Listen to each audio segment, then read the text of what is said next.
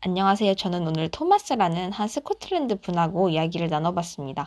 이분은 하는 일이 굉장히 많으신 분이었는데요. IT 컨설턴트로도 일을 하시고 책도 여러 번 내셨어요. 작가로도 일을 하시고요. 그리고 색소폰을 굉장히 잘 부는 프로페셔널한 뮤지션이다라고 어, 자기를 소개를 하더라고요. 그래서 여기만 해도 굉장히 많은 직업을 하는 건데 근데 또 여기에 이어서 어, 법을 전공을 하셨다고 합니다.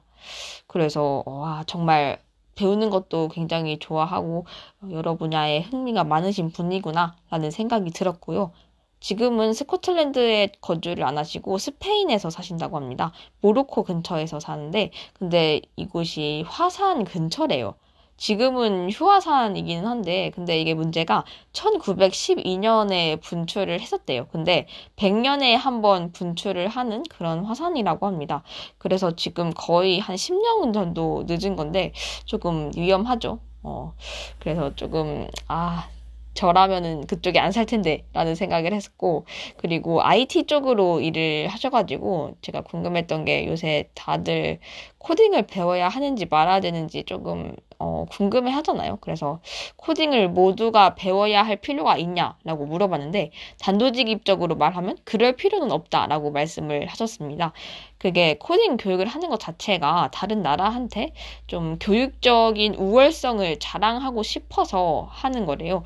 그러면서 어, 그건 사실 컴퓨터 문맹이 자기 나라한테 없다는 거를 다른 나라한테 자랑을 하고 싶어서이지 굳이 코딩 교육을 필수적으로 할 필요는 없다라고 말씀을 하셨습니다.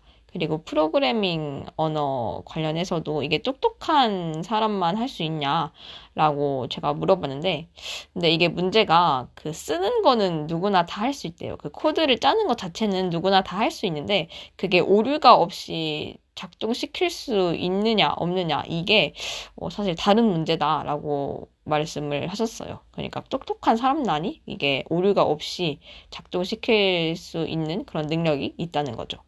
그래서 음, 사실 좀 프로그래밍 언어마다 좀 차이가 있긴 한데 그래도 보통 대체로 좀 똑똑한 사람이 이거를 작동시킬 수 있다라고 말씀을 하셨습니다. 그리고 IT 업계하고 은행 업계가 요새 합쳐져서 좀 일자리가 그쪽에 많이 생겼었잖아요. 그래서 좀 코딩 업계가 미래가 말, 밝은 것 같다라고 어, 말씀을 했더니 프로그램이 한 번 만들어지면은 이게 계속 그 프로그램이 쓰여서 자동화가 되기 때문에 코딩하는 사람이 많이는 필요하지 않을 것이다 라고 어, 말씀을 하셔가지고 좀 놀랐습니다. 그러니까 이게 자동화가 한번 되면은 어, 아무것도 안 살려고 할 거고 그리고 아무것도 안 팔릴 것이다. 그러면서 모든 것이 멈출 것이다 라고 말씀을 하셔서 아 그럴 수도 있겠구나 라고 어, 생각을 했습니다. 또 법도 어, 아, AI에 의해서 대체될 것 같냐라고 물어봤는데요.